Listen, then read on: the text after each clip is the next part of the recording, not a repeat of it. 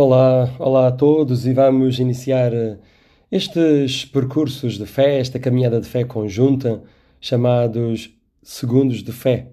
E vamos iniciar com aquela que é a oração que Jesus, Ele mesmo, nos ensinou. E rezamos todos juntos. Pai nosso, que estais nos céus, santificado seja o vosso nome. Venha a nós o vosso reino.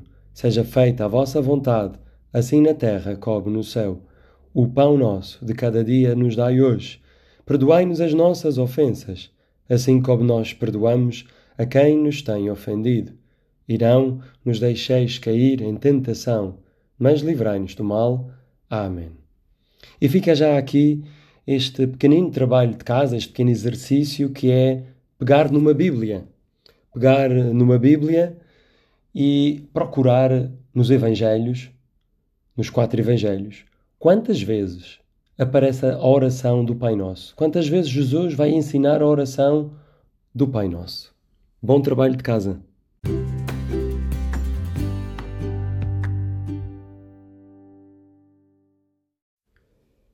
Na prática, o que é que significa ser cristão?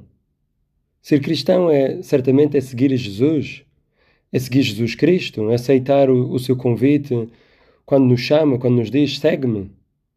O que é ser cristão? Quais são os elementos que caracterizam um bom cristão? Quais são as dimensões que deve, onde deve mais crescer e explorar e avançar e aprofundar para que se possa considerar um bom cristão? Um catecismo dos padres jesuítas, assim muito pequenino, chamado GPS, vai comparar o ser cristão com uma cadeira uma imagem interessante, uma cadeira. Um cristão deve ser como uma cadeira de quatro pernas. E até, até interessante quando começamos a explicar. Se não tivermos essas quatro pernas, a cadeira vai cair. E por isso o cristão deve ser como uma cadeira de quatro pernas. A primeira perna é a nossa relação com Deus. Não pode haver cristianismo sem Deus. Não pode haver cristianismo apenas como se fosse uma iniciativa própria, um carismático, um iluminado que quer inventar um, uma seita, uma religião qualquer. O cristianismo, acima de tudo, é uma iniciativa de Deus, é Deus que se aproxima e fala conosco. Depois somos nós que respondemos, correspondemos a essa sua iniciativa.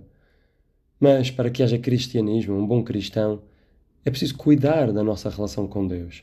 Isso pode-se chamar oração, mas pode-se também chamar toda uma vida transformada com esta proximidade, com esta relação de amizade com Deus.